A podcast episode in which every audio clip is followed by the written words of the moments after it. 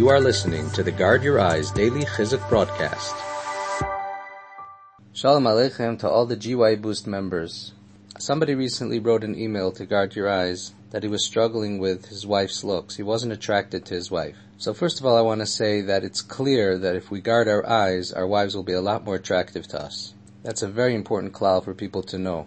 If we're looking around at everyone else, we'll never be satisfied with what we have. But if we're careful with what we look at and we reserve our eyes only for our wives, our wives will be much more beautiful to us. That's number one. But I also wanted to share a nice vart that occurred to me the other day. There's an interesting Gemara in Brachas. The pasuk says, "Yisa Hashem panav elecha v'chuneka." The Malachei Hashareis say to Hakadosh Baruch Hu, "Mipnei ma tanoise panim liYisrael." Why do you show favoritism kaviyachol to Klal Yisrael? It says in the Torah, "Ki lo panim," that Hashem doesn't show favoritism in judging.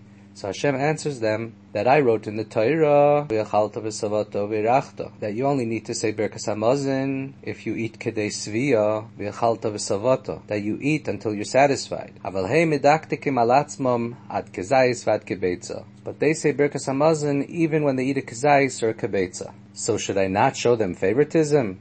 That's Hashem's answer to the Malachei Hashareis. What's the kesher between the fact that we bench Hashem for a kazayis or a kebetza to the fact that Hashem shows us favoritism? So I was thinking about it and I remembered a story from the Chafetz Chaim. There was a bacher that was accused of some crime in Europe and they made him a judgment and the lawyer of the boy was afraid that he would get put in prison for something he knew that the boy didn't do. So he asked the Chafetz Chaim if he would come and testify about the boy's character. So the Chafetz Chaim was Moiser Nefesh and he came and he testified that the boy is a good boy, that it couldn't be that he did such a thing. So after the Chafetz Chaim had left, the judge asked the lawyer, who's this old man that I should listen to him? Why should I believe this old man?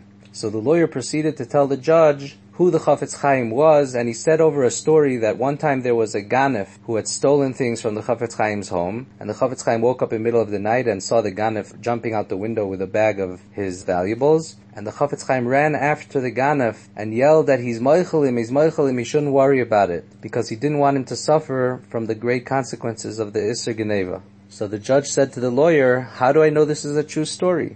So the lawyer answered to the judge, your Honor, even if it's not a true story, they don't tell such stories about you and me. In other words, the Chafetz Chaim is such a great person that these are the stories they tell over about him, even if you don't want to believe that it's a true story. So if he testified that the boy couldn't have done such a thing, he can be believed. And indeed, the judge vindicated the boy.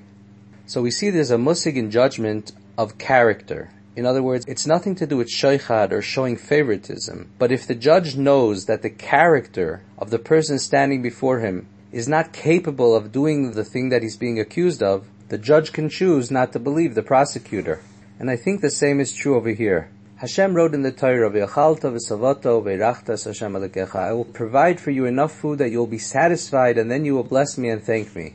And yet, the Yidden choose to bless Hashem even if they ate only a kazayas or a kibetza, and they're still not full, they're still not satisfied, and still they're thanking Hashem. A people who are satisfied with little and who thank Hashem even when they're not fully satisfied, this is a testimony to the character of the Jewish people.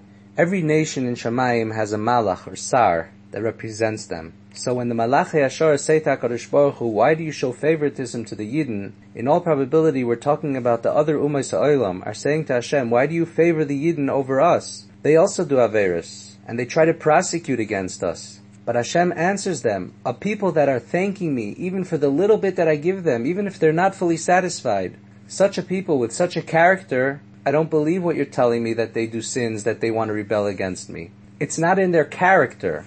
Of course Hashem doesn't show favoritism in judgment, but when He sees the character of the Jewish people, He can choose not to believe the prosecutions against them. And I wanted to tie this in as well with those who don't feel fully satisfied. They're not happy with the way their wives look. They're overweight or whatever it is. Of course, the number one weapon against that is to guard our eyes and reserve our eyes only for our wives. But I think this vart can also be a tremendous chizuk to us. If we're mistapik b'mu'it, and we thank Hashem for providing our needs, even if we imagine we're not fully satisfied. This blocks all the kitrugim against us. This is the key to the bracha of Yisa Hashem Lecha Vichuneka. It opens up all the gates of blessing when Hashem sees that we thank Him and we're appreciative for what we do have.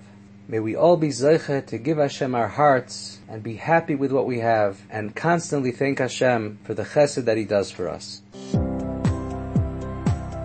Thank you for listening to the Guard Your Eyes Daily Chizuk broadcast pass them on to your friends, and help spread Kedusha in the world.